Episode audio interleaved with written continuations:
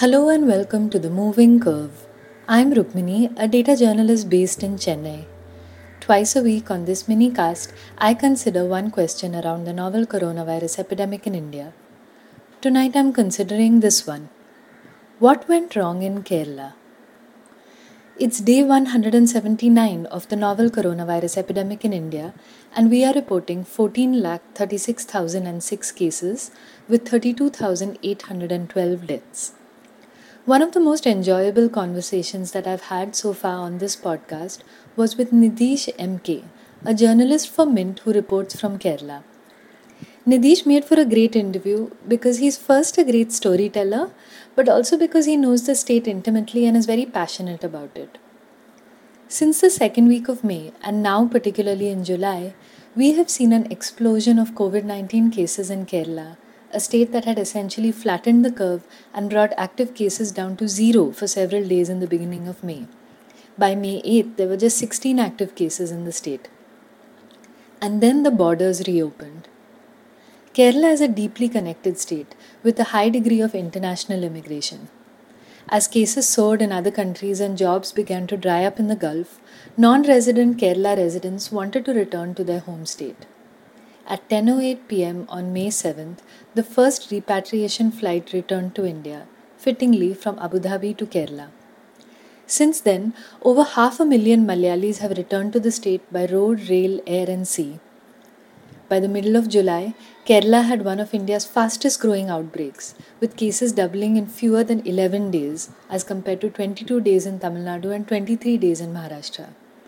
Since Kerala is held up as a model state by left leaning people, and with good reason, I've noticed a disturbing tendency of the right wing to celebrate any failure or tragedy in the state.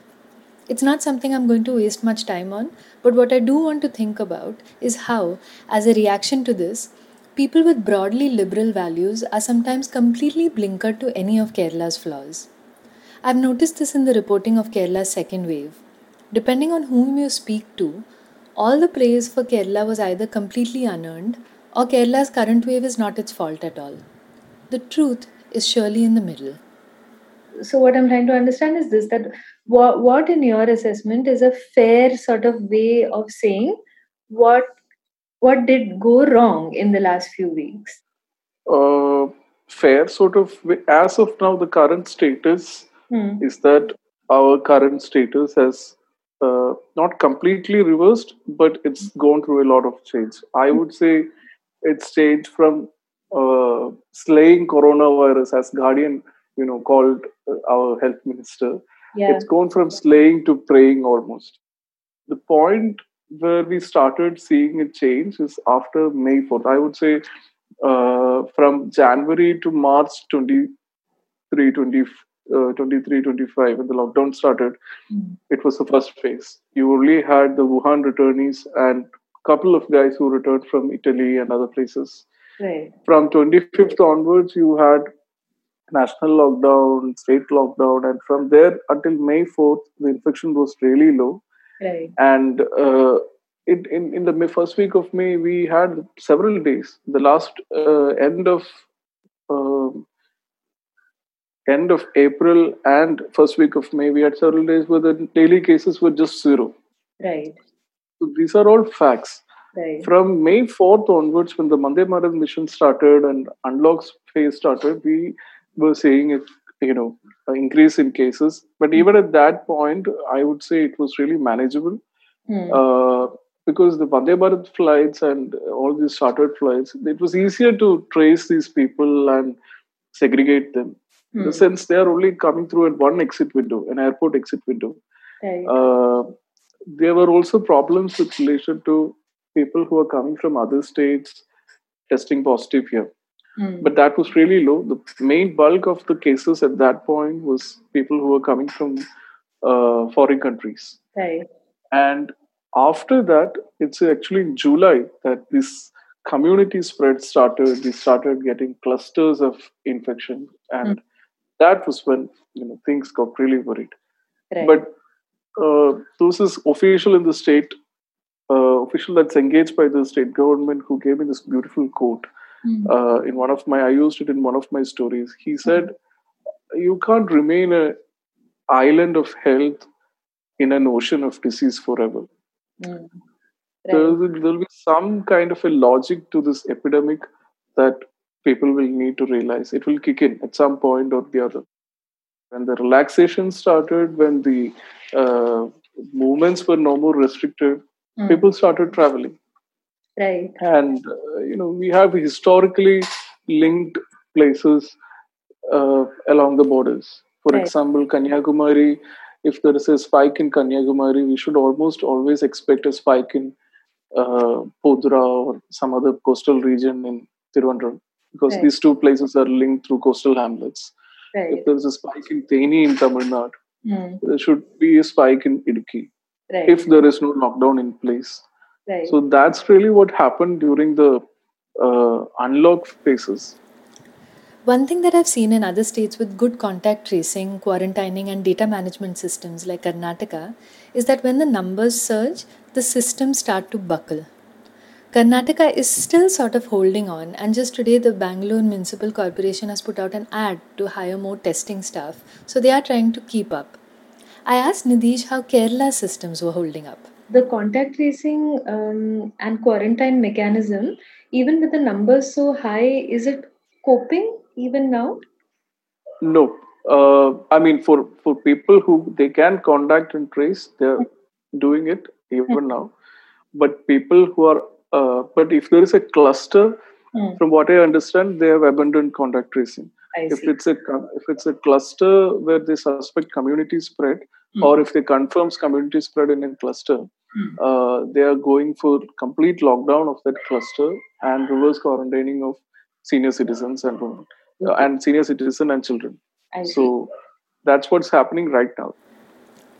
So, what's happening right now is that on July 17th, Kerala's Chief Minister Pinarayi Vijayan announced in a press conference that parts of the state were experiencing community transmission. This admission and the response to it, for me, truly encapsulates how Kerala is seen. Since literally the beginning of the COVID 19 outbreak in India, reporters have been clamoring for governments to declare community transmission. I always found this a bit pointless and excessive. It's as if the reporters were equating admission of community transmission with an admission of failure and trying to force a confession out of governments without really knowing why they kept pursuing this line. So the is there community transmission? No, not yet. Dance would go on at every press conference, and it's become something of a meme among journalists. Now here's the chief minister saying yes, in at least two coastal hamlets in Thiruvananthapuram, we don't know how people contracted the virus, but many have it. So yes, it's community transmission.